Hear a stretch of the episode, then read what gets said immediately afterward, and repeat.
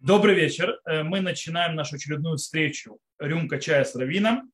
У нас в этот раз пришло довольно-таки немало вопросов.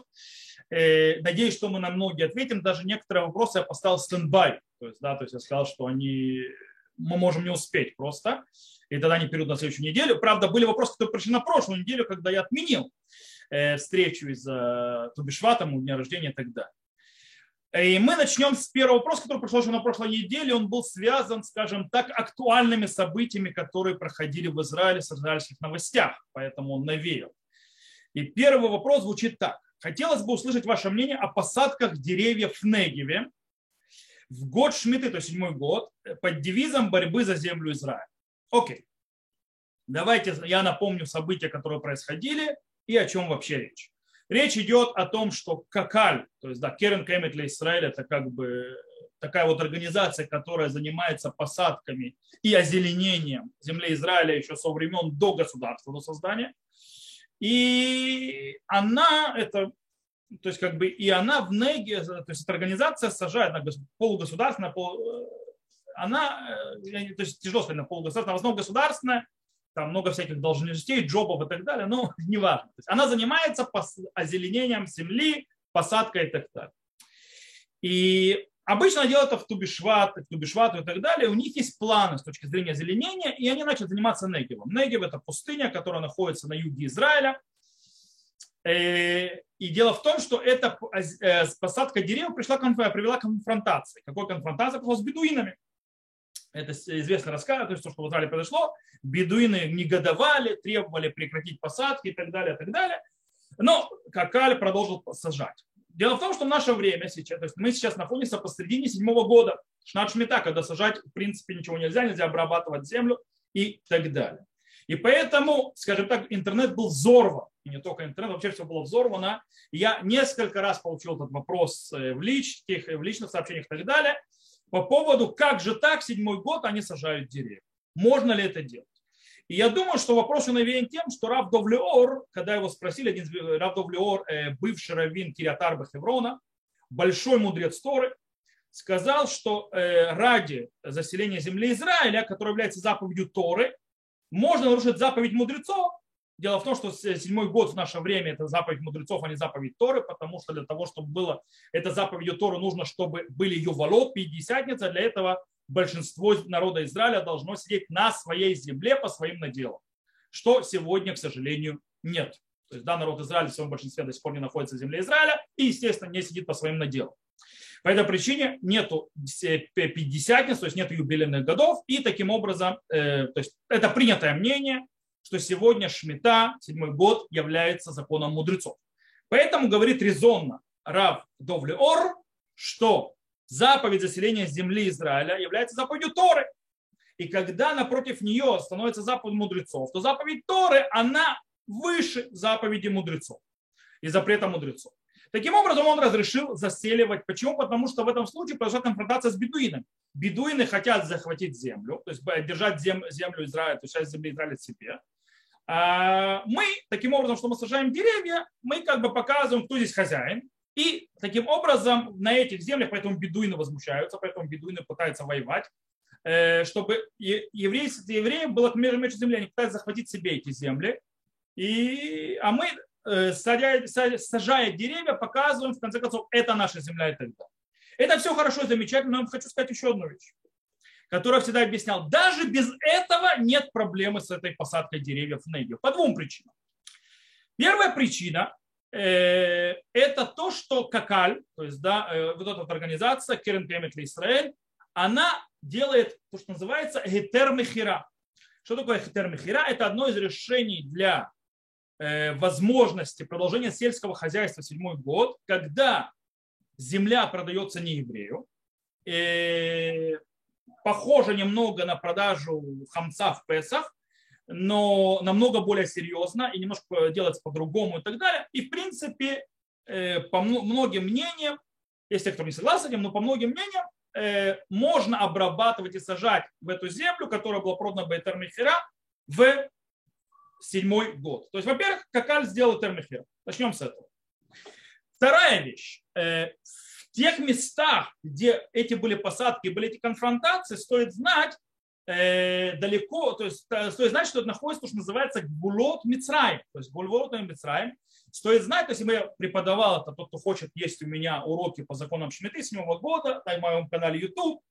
Э, можете просто найти меня спокойно, то есть написать э, Раби Хаим э, Дов Бриски, найти в Ютубе. Там есть плейлисты, там есть ответ, то есть вы пишете, то есть на английском это написано Рабай Хаим Дов Брис, то есть в принципе R-A-B-B-I, C-H-A-I-M, D-O-V и B-R-I-S-K. Все, вы там находите мой канал, можете подписываться, всех приглашаю. И вы можете увидеть на плейлисте уроки по э, законам седьмого года. И там я четко объясняю, что, э, что такое границы седьмого года, э, границы и выходших из Вавилона, границы вышедших из Египта и так далее, и так далее. В принципе, если просто на одной ноге объяснить, то э, у границ, то, что называется, наша шмита, когда она есть, она находится только в границах, которые обозначили народ Израиля, придя из вавилонского изгнания то бишь, что называется Улей Бавель, э, потому что вторая святость, которая осталась навсегда, а то, что сделали завоевание Шопи, ну, то, что называется Улей Мицраем, вышедший из Египта, это было первое освящение, оно с изгнанием аннулировалось. Таким образом, э, статус у этих земель немного другой. И есть мнение, по которым считается, что в этом, на этой земле нет запрета сажать. Правда, Хазуныш говорит, что есть запрет сажать, там, э, но в принципе есть мнение, которые говорят, что нет запрета сажать. Поэтому, если мы соединяем и Термехира вместе с э, мнениями, которые говорят, что можно сажать на земле, которая Улей Мицраем, граница Улей Мицраем, то понятно, что в этом месте вообще нет проблем. А если еще южнее спуститься, то это вообще Арава Друмит. То есть это, это вообще, по многим мнениям, за пределами вообще как бы, границы Израиля с точки зрения святости. И таким образом вообще никакой проблемы нет. Сажай, э, это как будто ты сажаешь на Украине. То есть разницы никакой. Вот. Э, это с точки зрения закона. То есть, в принципе, я думаю, что мы с этим разобрались. И э, уже многие на это ответили. Нет никакой проблемы с этой посадкой. Перейдем к следующему вопросу, который пришел от человека, который, во-первых, меня поздравил с днем рождения на прошлой неделе и так далее. И он задал вопрос, который, думаю, многих интересует. И мы его еще никогда не разбирали на нашей встрече. А вопрос, который он задает, следует звучит так. При, при, при, принято ли в иудаизме праздновать день рождения? Какое к этому отношение? Э, то есть иудаизм, правильно евреи отмечают день рождения, поздравляют других евреев с днем рождения, а не евреев. Ведь в Торе единственный, кто праздновал этот день, был фараон. Однако мы видим, что многие празднуют, хотя другие категорически нет. Возможно, самым лучшим правильным будет в этот день э, благословлять Всевышнего, за то, что дал жизни, дал дожить до этого времени, в связи с чем возникает вопрос. Можно ли говорить благословение Шейхияну в этот день э, по еврейскому календарю, естественно. Окей, то есть много вопросов вместе и так далее. В принципе, если мы подведем итог вопроса. Вопрос с точки зрения иудаизма. День рождения, какое отношение? Мы праздновать день рождения, не праздновать день рождения, то есть по-другому к нему Что делает еврей в день рождения и нужно ли поздравлять еврея с днем рождения и так далее. А еще подпункт можно ли, нужно ли и так далее в этот день говорить благословение Шефья. Э, вопрос очень интересный, очень масштабный. Действительно, есть люди, которые противились э, празднованию дня рождения, есть такой подход в иудаизме, но я хочу привести именно те, кто считает, что наоборот. Во-первых, э, есть интересный талмуд в трактате, в Иерусалимском талмуде, прошу прощения, в трактате Рошана. Э, который говорит так, лобе мехейра нофель, э, то есть Адам нофель бейом геносая. Геносая это день рождения. То есть Йом Геносая это день, в который он родился, шло. И что имеется в виду? То есть, он, то есть не быстро падает человек в день своего дня рождения. Так говорит Иерусалимский Талмуд. Что имеется в виду? Курбана Ида, который является комментатором, говорит, что речь идет что в день рождения человек как бы защищен, у него особая мозаль, то есть, да, у него особая удача и так далее, то есть он не будет э, подвержен э, какому-либо ущербу в этот день. У него есть какая-то защита особенная. То есть, в принципе, явно видно, то есть Ерушалми, потому что у дня рождения есть какой-то особый статус. Э, вот. И да, на базе этого, кстати, есть респонса, называется Гилель, то есть, да, שו"ת Гилель называется.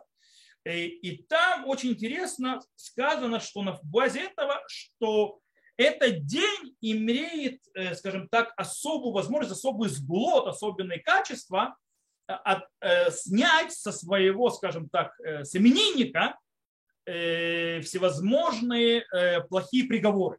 То есть вот такой вот подход. Кстати, какой древний источник существует дня рождения, кроме фараона? Да, то есть если мы не будем брать только Танах и день рождения фараона. Есть еще один интересный момент. Есть Мидраш, Сехельтов. Э, и там э, на книгу Береши, кстати, Тура Шлема приводит этот Мидраш, сказано, что сказано так. Ровбне Адам Михавевим это Йом Шинолдубо, Весмехимбо Васимбо Миште. То есть большинство людей любят день, в который они родились, и радуются в него, и делают пир. Прямо сказано, делают пир. Более того, есть рассказ, что Бен Ишхай, например, действительно делал в свой день рождения сауду. То есть делал трапезу, серьезную трапезу делал в свой день рождения. Так описывается про Бен Ишхай. Так он сам говорит про себя. Э, и он написал это, что так обычай его дома. Праздновать день рождения, то есть трапезой, как полагается. Кстати, э, хасиды в, в хасидском дворе Розин тоже праздновали и делали саудот. Э, есть еще интересная вещь. Э, Хатам Софер, э, про Хатам Софер описывает, что свой день рождения он делал Сиюм Масеха. Он заканчивал свой день рождения трактат Талмуда. То есть и по этому поводу, естественно, делал трапезу, как бы соединял приятное с полезным, изучение Тора, окончание Масеха и так далее. Есть еще Хатам Софер пишет очень интересную вещь.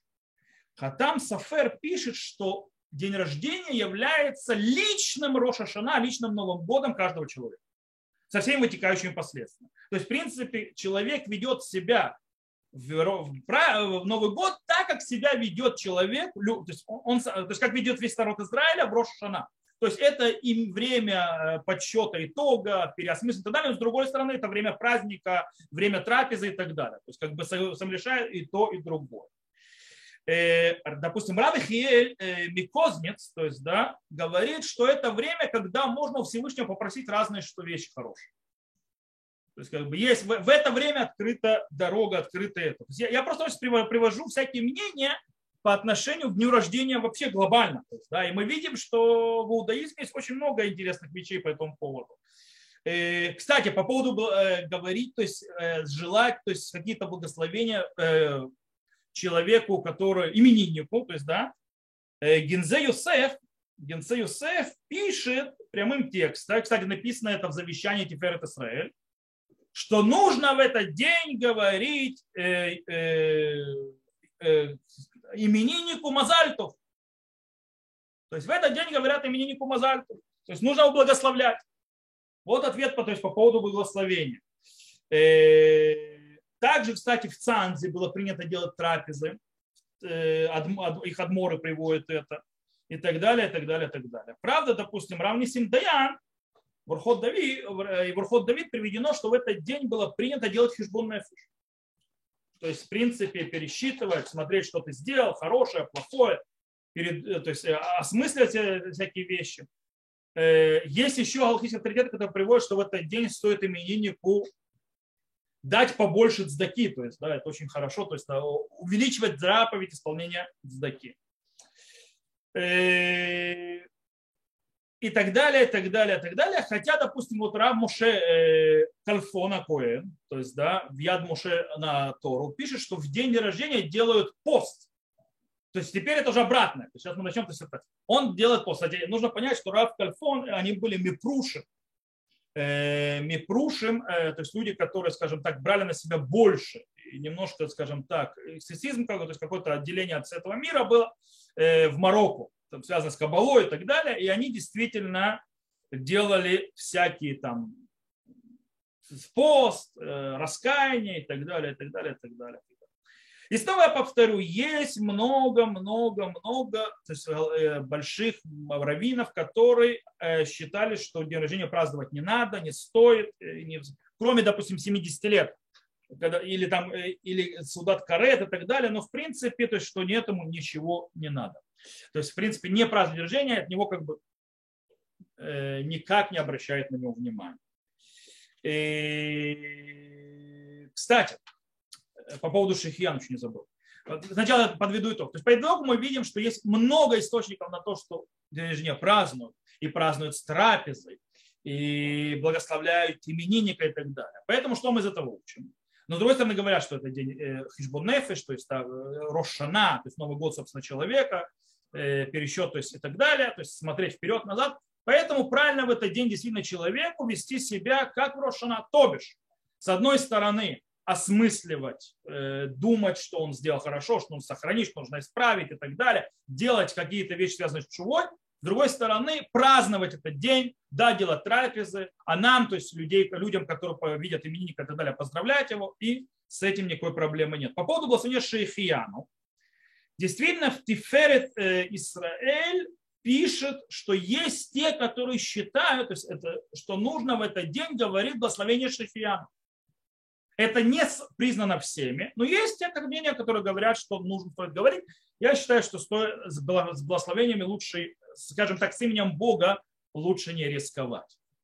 Окей, я думаю, что мы разобрались с днем рождения. То есть у кого день рождения, есть ему как праздновать, можно праздновать, его надо поздравлять, и все хорошо, замечательно. Если вы, конечно, хотите быть устражающими, то у вас тоже есть на кого положиться называется игнорировать дни рождения. Но желательно не игнорировать дни рождения свои, потому что э, они чужие. Э, потому что э, про чужие и так далее, человек, если устражает, он должен устражать на себя, а не на других. Это одно из правил устражения. Устражаем себе, но не другим. Поэтому, кстати, одна из вещей, когда меня спрашивают, что есть раввины, которые дают кашрут, но сами этот кашрут не едят. Это именно на фоне того, что человек имеет право устражить для себя, то есть брать более запрещенные, то есть более строгие мнения, но не имеет права это делать другим. Поэтому для других он берет мнение, которое это разрешает, и разрешает. Сам себе он это не делает. И нет в этом никакой проблемы. То, следующий вопрос, который был задан, вопрос очень интересный, кстати. Я думаю, что мало знает э, людей, то есть вот эти вот интересную особенность, которую мы сейчас про нее спросят, и, естественно, ответ нее. Он говорит э, так, ранее слышал, что строение микв, то есть миквы, у Хабада немного отличается, то есть чем у других. Делает ли это отличие от их миквы некошерным? Со всем вытекающими от следующего это женщины, которые пользуются этим миквами, остаются в статусе не да, геры, соответственно, все остаются не евреями и так далее, и так далее. Дайте, пожалуйста, практический совет, можно ли пользоваться их миквами или нет. Окей. Здесь есть очень интересный момент. Есть тут немножко нужно введение сделать небольшое, и тогда будет понятно, о чем речь.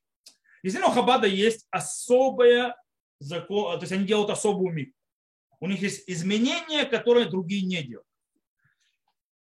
Как известно, э, вода, которая набрана, то есть немножко, немножко уже введение про микву сделать, вода, которая набрана из крана, она не является кошерной для окунания. Э, окунаться можно в дождевую воду и так далее. И так далее. В чем проблема?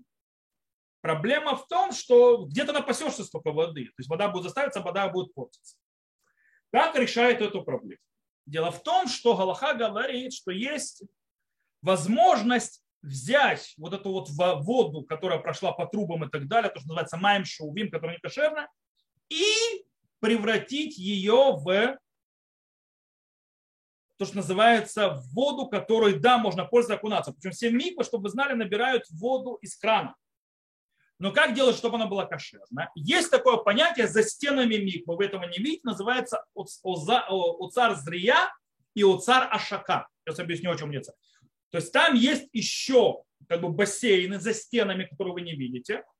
Один из них зрия. Зрия это э, называется в сеяние. Я сейчас объясню, о чем, что там сеют. А второй это, э, то есть есть, бывает такое решение, бывает такое решение. То есть или так, или так, но бывает и оба они бывают. Э, второе, то есть второе решение называется ашака. Ашака это присоединение. То есть сейчас объясню. Зря что мы делаем? Э, дело в том, что в микве делается дырка.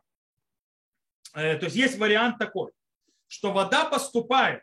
То есть если набирается дожди, то есть набирается один из этих вот, скажем так, бассейнов дождевой водой, то есть, как, то есть накопитель дождевой воды, И после этого начинают туда проводить э, воду, которая не дождевая, которая идет из труб. И он как бы она вливается в эту воду, в которой дождевая. И это называется зрия. То есть я как бы э, сею воду, которая не кошерная, которая называется шува, в кошерную воду, и того, что есть там 40 СА, то есть да, достаточно воды, все не кошерное, то есть то, что входит, превращается в кошерное. И в принципе вода не заканчивается, вроде бы. И это подсоединяют так, чтобы оно входило в бассейн и так далее. Э, э, теперь, и как бы эта вода кошерная. Теперь, есть, когда стоит вода дождевая, и ее соединяют башака. Что башака? Есть бассейн, в который наливают некошерную воду, то есть которая маем шоувин, то есть которая прошла по трубам. И если она соединяется с другим бассейном, дыркой, которая называется кишварфер этано, то есть определенного размера, и эти вода одна соединяется с другой, то есть на ляшик, то есть да, присоединиться, то кошерная вода, если там есть 40 С, откаширивает всю воду, которая находится э, то есть э, в том бассейне, где не маем шувим. Поэтому, если вы когда-нибудь окунались в микву, вы можете обратить внимание, что в стенках есть дырки такие, из которых вроде вода проходит. Это и есть э, переход к тем вот бассейнам, которые за стеной, которые вы не видите. Дело в том, что у каждого из, из этого решения есть проблемы. Э, во-первых, у царь Ашака, в чем проблема, там вода застаивается, она портится. У царь зря его проблема мнение Райвида. Что в чем мнение Райвида? Мнение Райвида в том, что и, и, и, кстати, это проблема сушака может быть, что постепенно вода меняется. И Равид говорит, что когда она пройдет, когда вода пройдет половину, то есть она как бы смешивается, вода постоянно. Э, вода, смешиваясь, э, она делает такую очень интересную вещь. Э, когда она меняется. То есть, да, таким образом, когда дойдет до системы, что в конце концов при смешивании этом от кошерной воды, которая была дождевая, осталось меньше половины, то все это, бассейн становится сам уже не кошерным, то есть он считается весь моим шуби. Это говорит Равид. Не все с ним согласен, но все его, скажем так, имеют в виду в Галахе. Я надеюсь, что вас не очень утомил, потому что иначе вы не поймете, о чем идет речь с точки зрения Хабада. Теперь, и это проблема. Обычно бассейны находятся по бокам. То есть, да, вот бассейн, в который вы окунаетесь, в который заливают ту воду из крана, Э, и по бокам находятся вот эти вот дырки, потому что бассейны находятся по бокам. Но вода меняется. Пришел Ребе Рашаб. Ребе Рашаб это хабадский пятый адмор. Если я не ошибаюсь, и там мне поправят. Он сделал решение, это называется хабадская миква. Он говорит, что есть очень интересная вещь. Если я поставлю вот этот вот бассейн с дождевой водой не сбоку, а снизу, то есть под бассейн, в который окунается, то есть в этот бассейн, в который окунается, снизу я пристрою этот бассейн и там соединю, то есть да, сделаю дырку снизу, то вода не будет меняться, а прикосновение будет.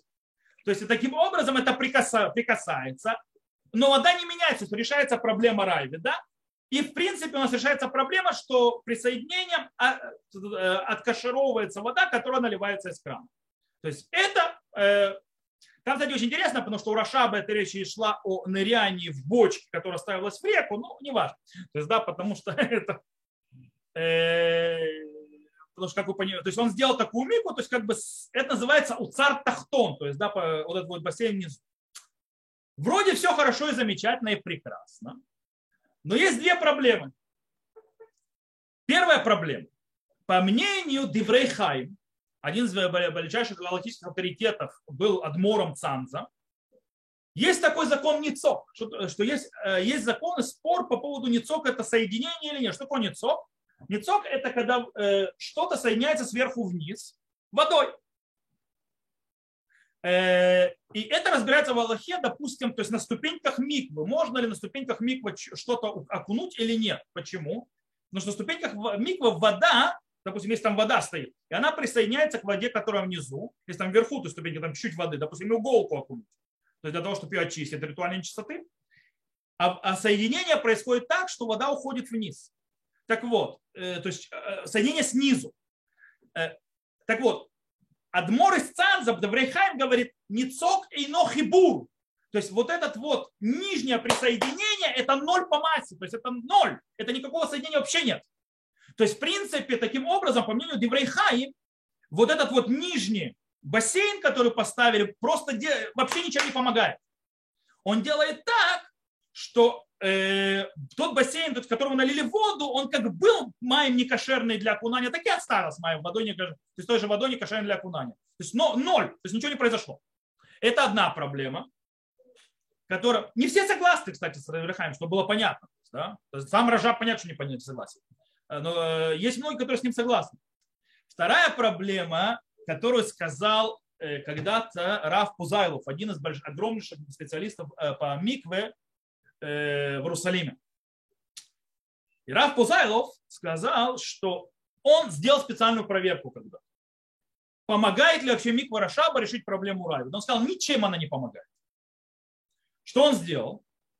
Он для того, чтобы это проверить, он налил цветную воду в бассейн. То есть есть дожди вода, которая стоит в этом, за стенкой, и есть цветная вода. Он говорит, в течение часа вода была белая, то есть прозрачная снова. То есть, в принципе, вода смешалась. И ничего не помогло. То есть, да, физика физикой, но проблема в том, что он говорит, что есть определенное расширение, когда уже идет смесь, смешивание в любом случае. А ниже этого расширения, если ты сделаешь меньше дырку, это не считается прикосновением. И в этом вся проблема. Меньше сделать нельзя, а когда делаешь обыкновенно, ничем не помогает. Таким образом, выходим отсюда. Обычно во всех микваот, которые строят не хабатских, то есть, да, строят так, что э, есть в большей части есть два вида решения. То есть по бокам стоит э, два, два бассейна, которые вы не видите, они в стене. То есть тот, кто их может видеть, только есть там фото отдельно, то есть Раф, который проверяет микву, он может его увидеть. Э, оба бассейна. Они по бокам, они за стеной. И они стоят сбоку, но не снизу. То есть один бассейн это зрия, то есть вот это вот решение, когда воду добавляют из крана туда, и, э, то есть в дождевую оно как бы откашеривается. И второй бассейн, когда просто стоячая вода, э, то, что за дождевая, ее иногда спускают для того, чтобы набрать воды новой, когда вот идут дожди сильные и так далее. Теперь, э, и, естественно, соединяется боковыми соединениями для того, чтобы воду, которую набирают в бассейне, в котором купать, которую меняют каждый день, и моют этот бассейн с хлоркой и так далее, то есть для того, чтобы он, там не было грязи и так далее, и соединяют это. Чисто хабатский миквод, у них бассейнов по боков нет. У них бассейн снизу. И все. Эти миквы, по многим э, мнениям, проблематичной. Женщина, которая окунулась в такую микву, если на ней идет по мнению Рашаба, она не дой была, не дой осталась. Гер, который уклонился в такую микву, он гоем был, гоем и остался. Э, по мнению, то есть по Рашабу нет. Теперь, поэтому многие решают проблему. О, хабаники наоборот, они из-за того, что у них проблемы у рай, да, они не хотят ходить в микву, в которых по бокам стоят эти бассейны. Что делать? Есть решение простое. Есть, делают миквы, которые решают проблему и хабатскую, и все остальные. Они делают три бассейна. Два по бокам и один снизу. И тогда это подходит всем мнениям. В любом случае, миквы, которые сделаны для геров и так далее, обычно сделаны, э, сделаны то есть, э, по всем мнениям. То есть там, где геров окунают, специальные миквы. Э, большая часть микв не признает хабат и по этой причине, то есть, э, то есть э, и не делают хабатский. Во-первых, это дороже намного. Не делают хабатские соти. По поводу, если женщина, которая не идет по обычаям хабада, и она попадает в место, где хабад, хабадские миквы, стоит спросить, как они сделаны. Если там только хабад, а она не идет по обычаю хабад, у нее проблемы. Есть лучше найти другую микву. Понятно, что женщине, которая идет по обычаю хабада, она спокойно полагается на Рашаба, окунается, все нормально. То есть, да, тут еще есть э, обычаи, которые входят в закон. Так что вот такая вот интересная вещь. Если вам было интересно, небольшой урок по тому, как построены миквы. Okay? То, то на одной ноге, и я надеюсь, что вы хоть что-то поняли, но в принципе проблема, я думаю, обозначена. Или не проблема. То, э, идем к следующему вопросу. Следующий вопрос э, звучит так. По поводу завещания завещание и наследство. В наше время не действует закон о завещании старшему сыну, как я понимаю. Я не совсем понимаю, что в смысле не действует. Как можно законы Тора отменить? Э, но сейчас я разберусь. А вот если родители завещали большую часть или вообще все одному из детей, имеет ли право Палахин дочь оспорить в суде Бейдине это завещание? Вообще люди имеют право завещать кому-либо, не родственнику, например, человек, который ухаживал по болезни. Окей. Давайте разберем. Есть наследие завещания. С точки зрения Торы наследуют всегда сыновья. Если сыновей нет, это переходит то есть, по определенному этапу. Теперь, по поводу старшего сына, это не закон наследия имущества, это закон наследия надела. То есть старший сын получает на, на, наследие надел в два раза больше. Сегодня это нерелевантно, в принципе, но это не значит, что это нет вот этого закона. Он, если у человека есть надел, то есть и так далее, то, есть, то это релевантно. Э, теперь, по закону наследуют только сыновья, дочь не наследует. закон Торы, ты его изменить не можешь. Завещание не может оспорить закон Торы. Оно нерелевантно против Торы. Э, но иногда то есть есть возможность составить завещание, которое будет соответствовать законам Торы и так разделить между детьми вещи, как ты хочешь, и не будет проблем. Для этого есть специальные завещания. То есть это у адвоката вы не сделаете. У адвокатов часто, когда вы делаете завещание, они не кошерны. Они с точки зрения Бейдина нерелевантны. То есть у них нет статуса э, галактического. То есть они не кошерны, у них нет статуса. Их может... А спорить в Бейдине будет тяжело по одной простой причине. Потому что в государстве есть государственный закон. И из-за государственного закона Бейдин предложит сделать подарок. То есть, да, то есть, в принципе, сделать окнаот. Предложить, допустим, если родители завещали все дело, э, дочери там, или там так далее, или завещали что-то дочери, то будут Бейдин предлагать, чтобы сын сделал окна. То есть, да, он подарил ей. Он имеет право подарить, когда он наследник. Если он не откажется, то его просто отправят в светский суд. Говорит, разбирайся там.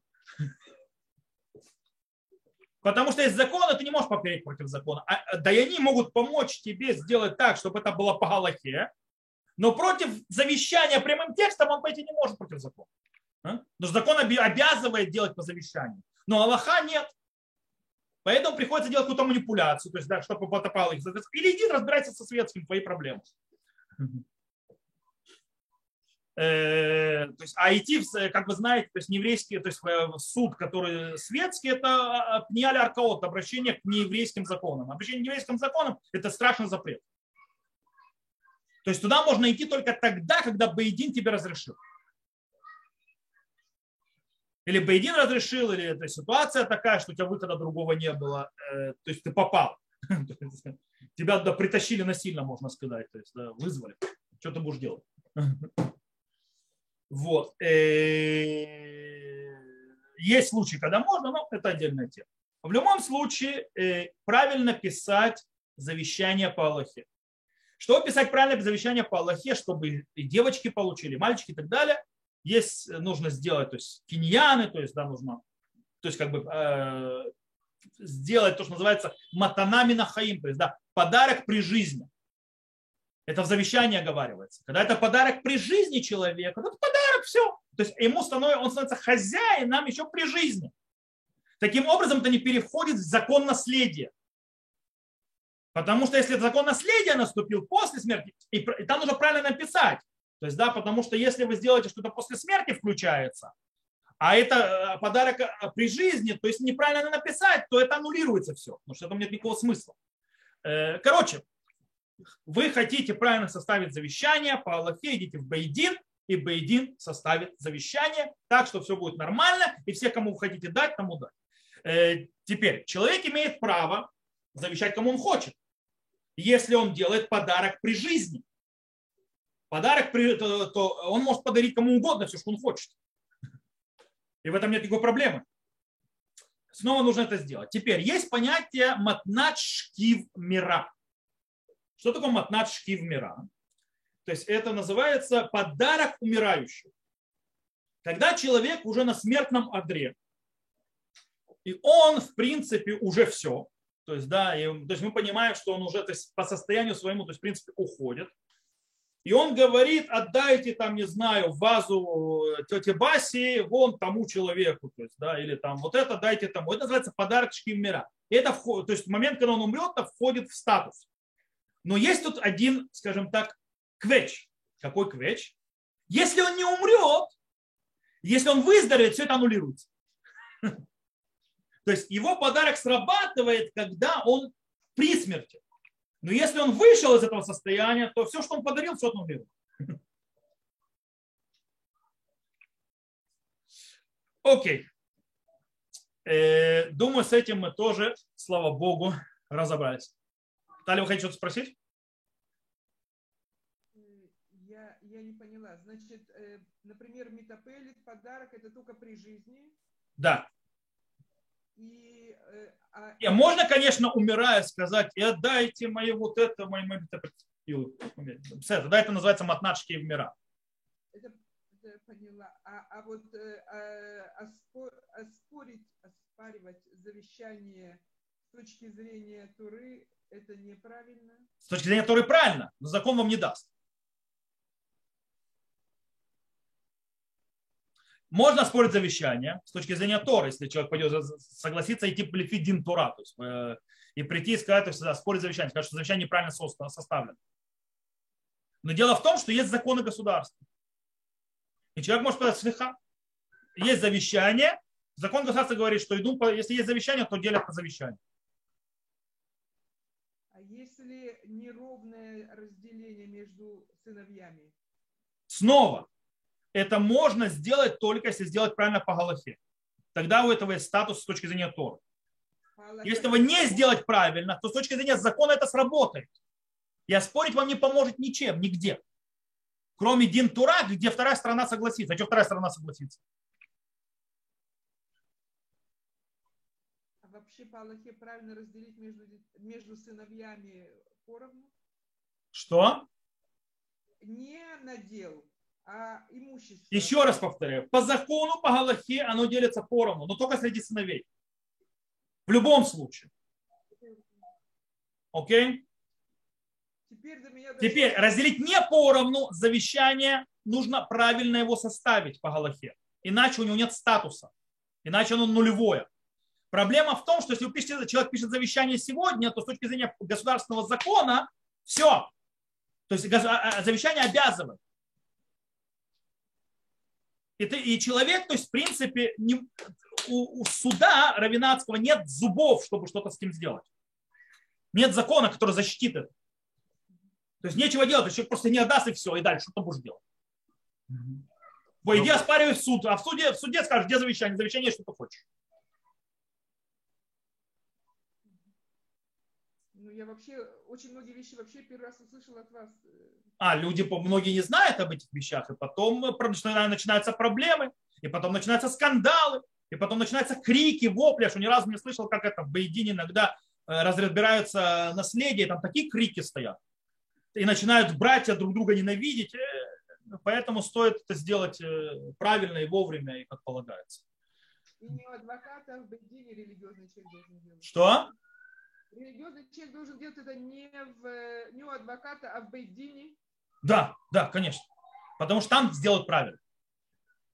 У Бейдини, у Даяна и так далее. Кстати, закон говорит, что нужна подпись адвоката или подпись Бейдина. Кстати, у Бейдина, когда вы делаете завещание, у него еще ну, другой статус. То есть э, завещание подписано адвокатом, ему нужно сделать в суде, то есть киюм так называемый. То есть, да, а в Бейдине, когда вы делаете, Бейдин сделал завещание, то это как будто в суде уже прошло. Все.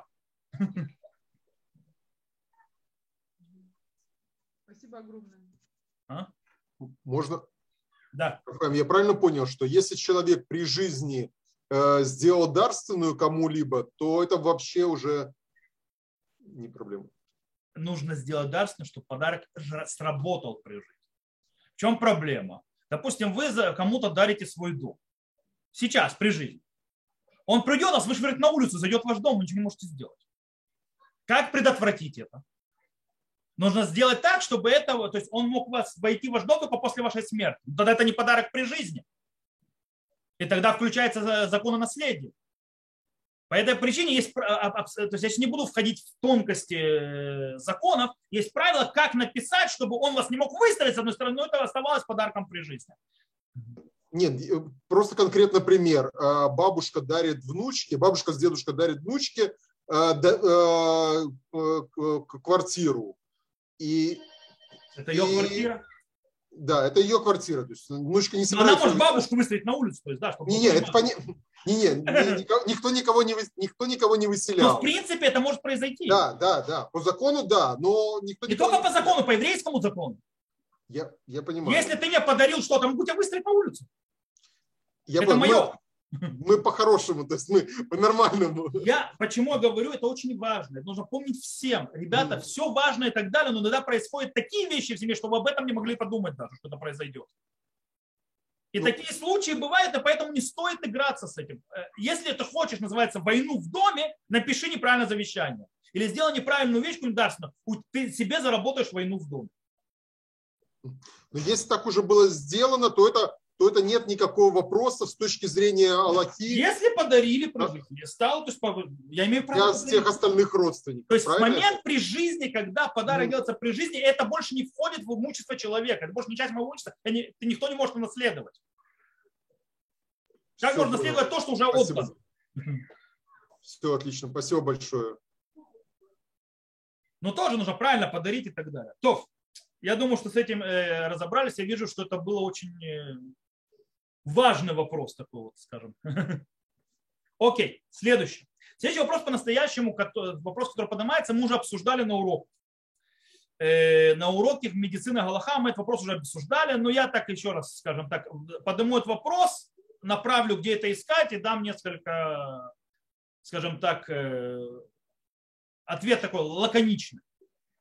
Вопрос такой, если человек сказал, написал заранее, снова завещание для человека, чтобы его не спасали, применяя героические усилия, что по этому поводу говорит Тора нашему мудрецы, заранее благодарю за ответ. То есть речь идет, я спросил человека, речь идет о том, что человек просит его не спасать, то бишь, если у него отключилось сердце, не начинать его э, реанимировать. То есть, да, если у него он уходит, не подключать его к машине и так далее.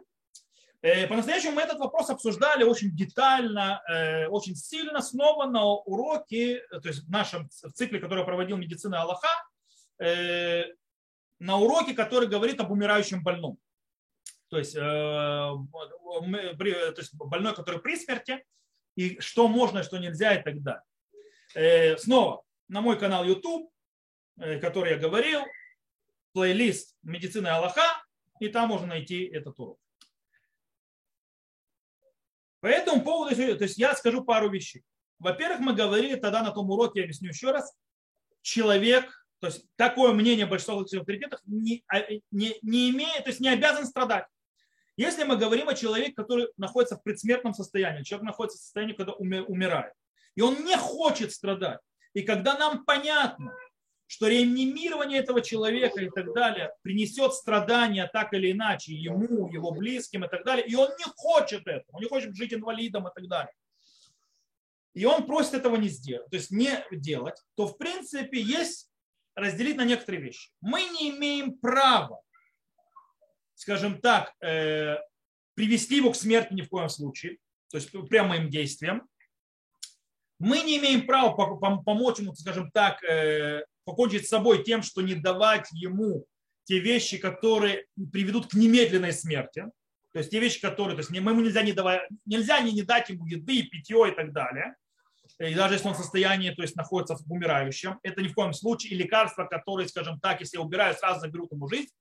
Э, но мы имеем право не, скажем так, не давать ему всевозможные процедуры, которые удлиняют его жизнь. Это можем не делать. И мы, естественно, можем не делать, то если человек уходит уже, мы можем его не реанимировать, если он просил. То есть он уходит, мы можем не подключать его к машине, то есть, да, вентиляционной, которая будет давать ему кислород, э, э, или то есть, э, трубку подсоединять, и мы можем его не реанимировать с точки зрения делать действия реанимации, то есть там удары шоковые в сердце, то есть чтобы завести обратно мотор и так далее, мы можем оставить его, чтобы он ушел, то есть своим природным путем. Это можно. Проблемы начинаются, когда человека уже подключили к машине. И снова, э, и там уже много законов разных, я в них углубляться не буду, для этого отвел целый урок. В любом случае, я тут хочу заметить одну простую вещь, очень важную вещь. Все очень индивидуально. Э, то, что я сказал, это очень глобально, и э, в каждом случае, отдельном случае нужно советоваться с, тут называется, компетентным раввином, понимающим в этих вещах. Нельзя решать самостоятельно в этих вопросах, потому что каждая ситуация может нечаянно превратиться от разрешенной, и причем очень легко, к запрещенной, причем до убийства. Поэтому э, очень аккуратно с этими вещами и э, знать, что в принципе Тора не обязывает человека страдать. Хотя и Тора не обязывает человека то есть, э, подвергаться реанимации, когда это приведет только к его страданиям дальше, больше ничего. Когда ему придется жить. Окей. Я думаю, что и здесь мы уже вполне ответили на вопрос. Перейдем к следующему вопросу. Он очень вопрос, кстати, глобальный, большой, но я думаю, что мы можем разобраться, то есть коротко. Вопрос э, говорит, а, скажем так, он такой современность, вопрос, смотрящий в, смотрящий в будущее. Как иудаизм относится к перспективам развития искусственного интеллекта? То, что называется на иврите Есть с этим вопросы э, большие, то есть есть люди, которые занимаются вопросом. То есть в принципе, я вам скажу одну вещь. Иудаизм никогда не был против прогресса. Прогресс хорошо, прогресс замечательно, прогресс хорошо. Вопрос, не несет ли прогресс доказанного сильного ущерба. Если прогресс несет доказанный сильный ущерб и так далее, то это плохо. Кстати, это тоже обсуждали мы, когда говорили о медицине Аллахи, когда мы говорили о вопросе э, клонирования и так далее. Мы поднимали, то есть это немножко другой аспект, но мы тоже поднимали там этот вопрос с точки зрения, э, не будет ли прогресс этот э, ущербный. То есть если нет особого ущерба, то в принципе запрета нет. Есть вопросы, которые поднимаются, а не является ли э, то, что называется искусственный интеллект, вмешательством в, в творение э, мира.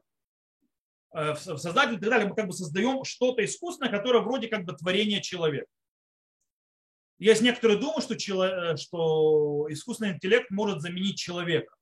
Есть даже некоторые обсуждали, пытались сделать, что искусственный интеллект сможет заменить равина на определенном этапе. То есть, да, он сможет отвечать на вопросы, а логически все будет круто и так далее. Даже видел, есть некоторые, которые за этим очень сильно радуются. Я думаю, что все будет круто, замечательно. Я хочу остановить их пыл. И с одной стороны, с другой стороны сказать, что нет проблемы, э, изначально сказать, что нет проблемы, скажем так, вмешательства в, в божественное творение и так далее. Почему? Во-первых, несколько причин. Первая причина, что в искусственном интеллекте мы ничего нового не создаем. Мы просто используем те законы, те вещи, которые Всевышний вложил в этот мир, и просто э, их используем по максимуму. Ничего нового мы создать не можем. Даже искусственный интеллект, у него есть ограничения. Хочешь, не хочешь. Душу, душу, души у него не будет. Хочешь ты этого или не хочешь. Э, вторая вещь. Сказано, э, что когда Всевышний создал человека, то есть то сказано про творение, Ашер бара и луким ласот. Мы это говорим каждый кидуш. То есть, да, все, что он сотворил, бара и луким ласот. То есть есть, создал человек, то есть Бог делать. Что такое создал Бог делать? То есть все творение создано не просто быть творением, но оно и создано для того, чтобы творить дальше, то есть делать, не стоять на месте. По этой причине человек, он напарник Всевышнего развития этого мира, и не зря Всевышний наделил человека и поставил в Эдемском саду, чтобы он сеял, пахал, в принципе, развивал этот мир. По этой причине он, если человек использует все эти инструменты, которые вложил Всевышний, и раскрывает все эти вещи, которые есть в мире, и использует их и так далее, творит из того, что есть, он исполняет то, что Всевышний хотел изначально. Поэтому нет тут есть проблемы вмешательства в божественное творение или какое-то пренебрежение Бога и так далее. Проблем нет. Проблема только тогда, если это развитие технологическое, то есть э, искусственного интеллекта, приведет к большим проблемам, нанесет вред, причем доказательно существенно, который можем доказать. Тогда лучше это нехорошо, не это не стоит Теперь по поводу, может ли вообще искусственный интеллект заменить человека, раввина и так далее. Да никогда. Каким бы ни был супер-супер-супер развитым искусственный интеллект, и насколько он не отчеловечился, то есть, да, э, дело в том, что человек, интеллект это, конечно, э, очень важный, скажем так, часть понятия человека, личности и так далее, но не все. Далеко не все. Человека составляет намного больше вещей, чем только интеллект. Хотя он очень важный компонент э, понятия человека. А у Равина тем более интеллект – это круто, знание, все такое, это очень важно, без этого никак. Но этого недостаточно. То есть интеллект, даже насколько он развит и не был и так далее, и так далее, он может остаться в состоянии, которое назвали наши мудрецы хамор носе сфары. Осел, несущий книги. И его постановление – это постановление осла, а не равина. Потому что, э, кстати, одна из вещей, почему э, тяжело отвечать на вопросы по телефону, а по, э, по интернету еще хуже и так далее. Потому что есть коммуникации, которую ни один интеллект уловить не может. Есть язык жестов, есть так, как человек выглядит, есть эмпатия и т.д. И все это не перечислю. Это все происходит в взаимоотношениях. Когда человек не видит другого, его интеллект может работать, пробирать, то есть всякие, всякие, всякие человеческие, но он не будет правильно отвечать. Кстати, это и в законах Бейдина, то есть Даян должен спускать, то есть опускаться можно больше для того, чтобы леуци эме, то есть дин эмет ламита, то есть да, чтобы вывести то есть, настоящий закон. Поэтому делай до, до, до посинения. Искусственный интеллект, насколько бы он развитым не был, чуть ли не человек, он человека не заменит, и раввина не заметит никогда. Но можно делать. То есть нет в этом проблемы с точки зрения развития и так далее. Э, иудаизм никогда не противился науке и никогда не противился развитию. То, э, я думаю, что на этот вопрос мы тоже уже ответили. Последний вопрос, э, скажем так, который пришел, связан с, я даже сказал, не меньше с Галахой и так далее, уже больше с, с нау, библистикой. То есть, да, я просто человек, который прислал, уже перечисляет не первый раз вопрос, еще он прислал вопрос, нужно на него успею ответить. И я, скажем так, хочу сказать, что это встреча рюмка чая с Равином, это не лекции университета по э, библиистике, поэтому стоит как бы эти вопросы хорошо и так далее иногда отвечать, но бомбить ими каждую встречу, я думаю, что многим это просто будет скучно э, и неинтересно. Э, и как бы это не, не влияет на что. Это интересно людям, которые любят копаться в изучении, то, что называется библиистики, или как ее по-русски называют, то, что называется хакерата микра, так называемый. да. Но вопрос я зачитаю. Можно ли подробнее узнать там, о том, как составлялся канон Танах? Почему некоторые книги вызывали сомнения, и главное, почему в Кумране не нашли свиток Эстера, почему не приняли книгу Маковея? Сохранились какие-то закументованные древние источники о составлении Танаха, или это был просто общий консенсус, не согласно при... негласно принятым всеми общинами? Это библиистика, но я пробую ответить простую вещь. Документы, единственный, который сохранил, самый древний, который существует, это Талмуд, окей, который разбирает этот вопрос. Какие книги войдут в Танах, а какие нет. То есть древнее документа нет. Э, и у нас, по свидетельству наших мудрецов, по, по, в Талмуде разбирается, по какому принципу входили книги в Танах. И принцип выходит очень простой. Те книги, которые были написаны Бероха Кодыш, то есть э, то, что называется с божественным проведением, те заходят в Танах. Те, которые нет, находятся снаружи. По этой причине все, что в Танахе, кстати, книга э, Маковеев и так далее, это не единственная книга, которая называется Сфарим Хицуним, внешние книги. Э, есть книга Адам Хава, есть книга Ханох, причем первая, вторая, есть книга Бенсира, десятки книг, которые были написаны, то есть они не входят в канон Танаха.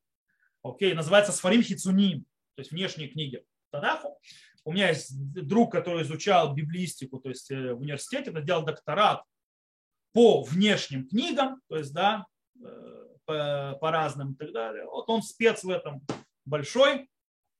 Э, Правда, сегодня все это забросил, и он занимается вообще бизнесом, и не занимается вообще никакими библистикой и так далее, потому что оказалось, что его докторат никому не нужен. Он пытался попасть в академию, а там большая политика, что ты пробился, и по этой причине ему пришлось искать профессию, где можно заработать деньги. Какое-то время он работал в хай-теке, потом хай-тек надоел.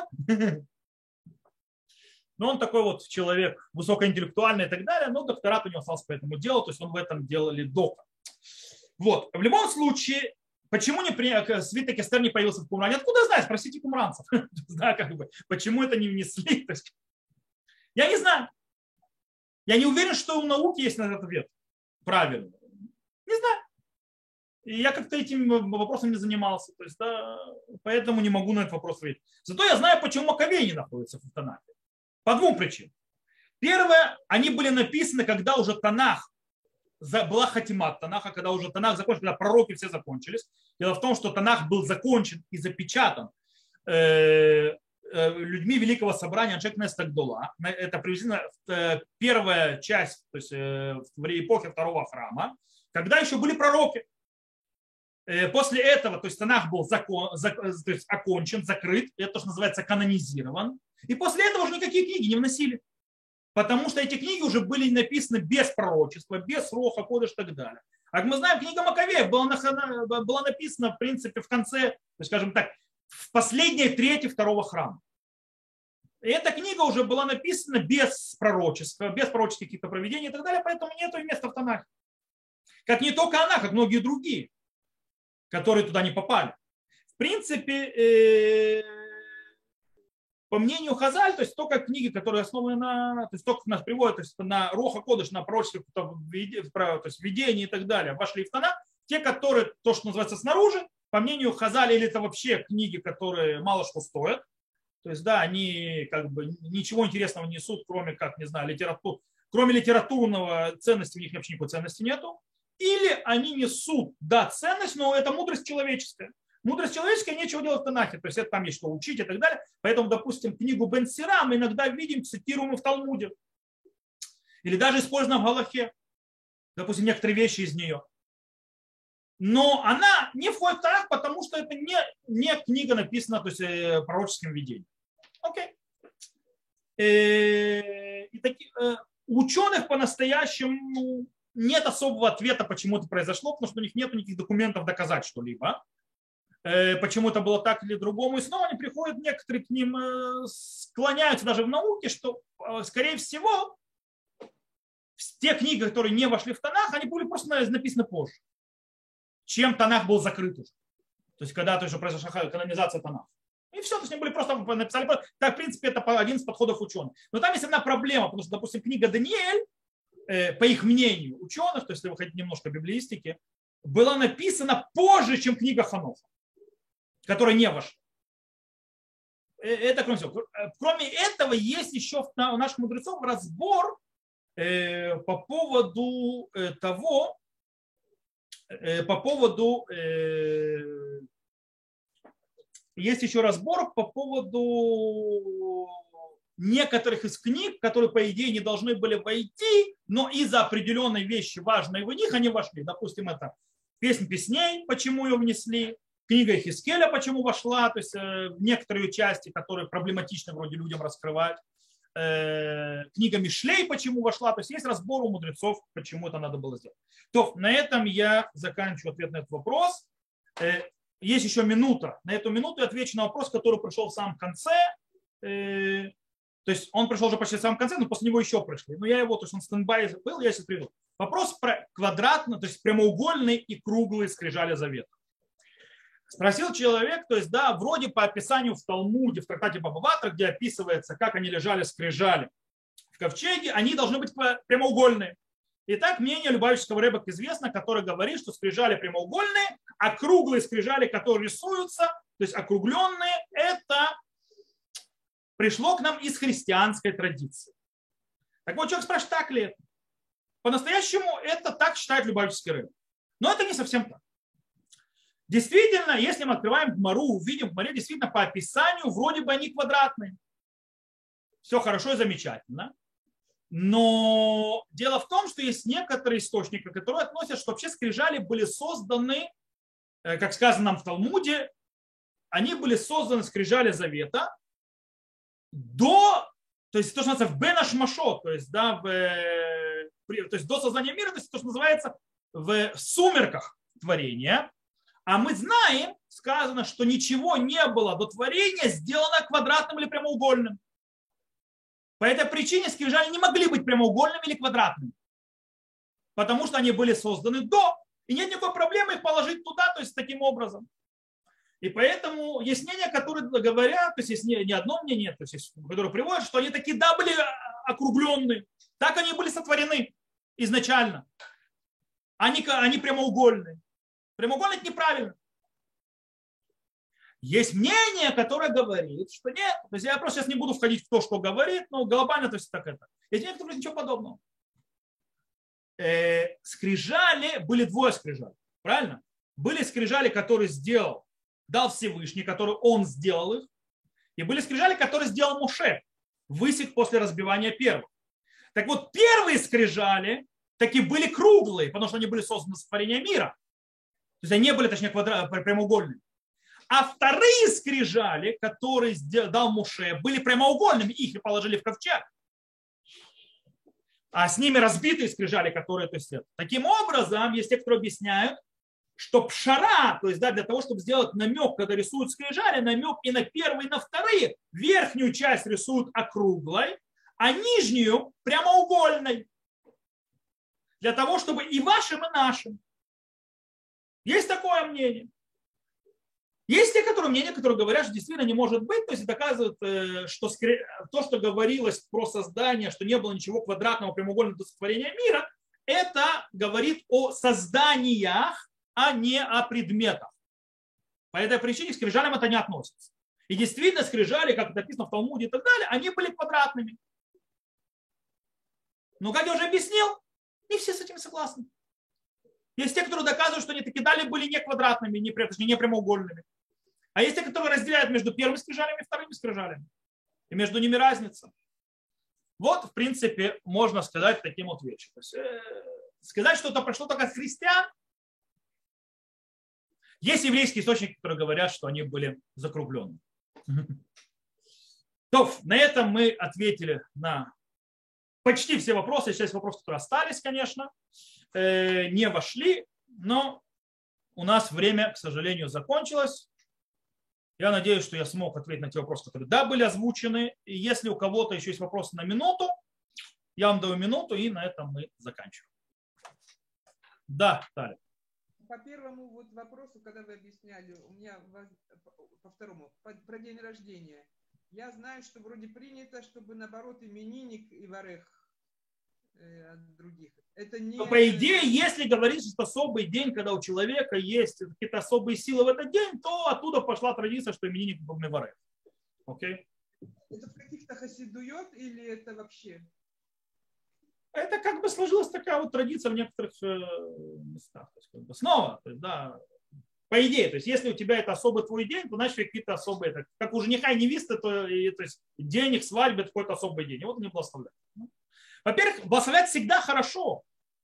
Благословение всегда работает. Как говорит Талмуд в трактате Брахот, э, лот я беркат идиот кала То есть когда Раби, э, Раби Ишмаэль, то есть да, Бен Алишама, то есть Э, Бен Илиша, то есть первосвященник вошел в святая святых, и его Всевышний попросил, чтобы первосвященник Раби Ишмаэль его благословил, он сказал, я благословлю, он ему сказал, то есть э, благослови, то есть мой сын и так далее, он благословляет. И говорят ему мудрецы, что это пришло научить, о чем это речь? Шилот е биркат идет чтобы любое благословение простого человека не было легко в глазах твоих. Благословение, оно несет какую-то силу, оно дает что-то. Поэтому благословить всегда хорошо. День рождения, не день рождения, всегда хорошо. То, э, на этом мы сегодня заканчиваем. Спасибо, что были со мной сегодня. Спасибо большое. Спасибо вам за вопросы. До новых встреч. Спасибо большое. Спасибо большое. большое. Спасибо.